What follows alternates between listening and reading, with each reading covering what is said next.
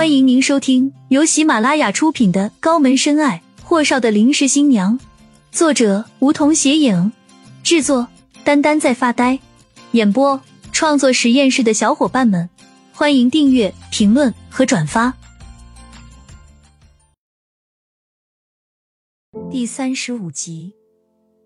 从顾青青口中得知哪天晚上他和霍东辰在新房里的动静是假的后，安安朝顾青青竖起了大拇指。你和霍东辰俩都有当影帝影后的潜能。顾青青苦笑了一下，多谢夸奖，不知道您接下来如何打算？安安拍拍手，我准备这几天找个合适的时机，跟我叔叔和阿姨商量商量，我要跟杨晨曦去上海。顾青青沉默片刻后，严肃的口吻问道，安安，你真的想好了？是不是有点过急了？毕竟才刚刚毕业，我们对社会和人心的了解只是停留在表皮层，那么远，万一被人欺负了，身边连个倾诉的人都没有。安安笃定道，想好了，想离开霍家是我的梦想，现在霍东辰终于结婚了，我也不用再顶着个童养媳的帽子待在霍家。虽说霍家都是好人，他们对我视如己出，霍东辰虽然不喜欢我，但是他也不容外人欺负我，所以一直都是在他们的保护下长大的。我想有个只属于我的家，和一个爱我的人的家。顾青青微微拧眉，那杨晨曦为什么不为了你留在安城？他家我去了，他父母奶奶我也都见了，家里就普通的上海市民，也只有他一个男孩子。安安语落，眼里是平时少有的落寞，看着不知名的远方，悠悠道，反正我就是个没爹没娘的孤女，在哪里都无所谓，只要有杨晨曦就是好的。安安对杨晨曦的感情和依赖，别人不理解，但是顾青青能够理解。她也做过无数次的美梦，也曾无数次幻想过能够出现一个跟神灵般无所不能的王子，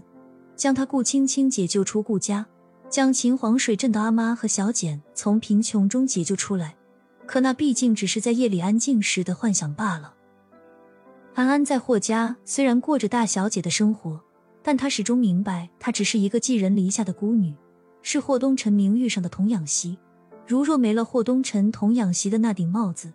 她还能够以什么样的角色和身份待在霍家？顾青青给了安安一个拥抱，安安，无论你做出什么选择，我都是你一辈子的好朋友。好了，你先跟霍家你叔叔和阿姨说，尽量听听他们的意见再做决定，毕竟他们家人貌似都不坏。安安咯咯地笑，下巴放在顾青青的肩窝里，闷闷声道，是的，我叔叔和阿姨爷爷都是好人呢，霍东辰也不坏，都是因为人帅钱多又傲娇，女朋友男朋友太多把他给惯的。其实青青，你要是和他假戏真做了一点也不吃亏的。顾青青跟吃了大力士药丸似的，一把推开安安，看着他的眼睛狠狠剜了一眼，再敢瞎说，我就不给你那1万块的抽成。我告诉你，霍东辰是谁，我是谁，你这话被霍东辰听见了，不被他笑死才怪了。安安盯着顾青青的脸，切了一声道，不说就不说嘛，你脸红什么呀，这么大反应啊，推我。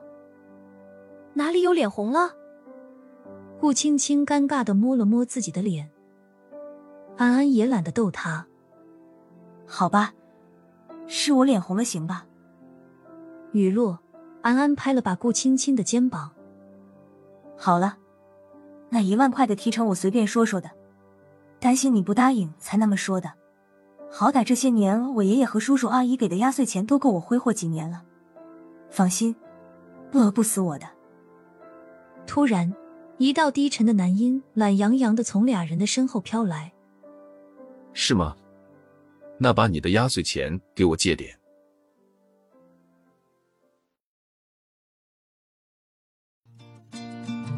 本集已播讲完毕，还没听够吧？那赶紧订阅吧，下集更精彩。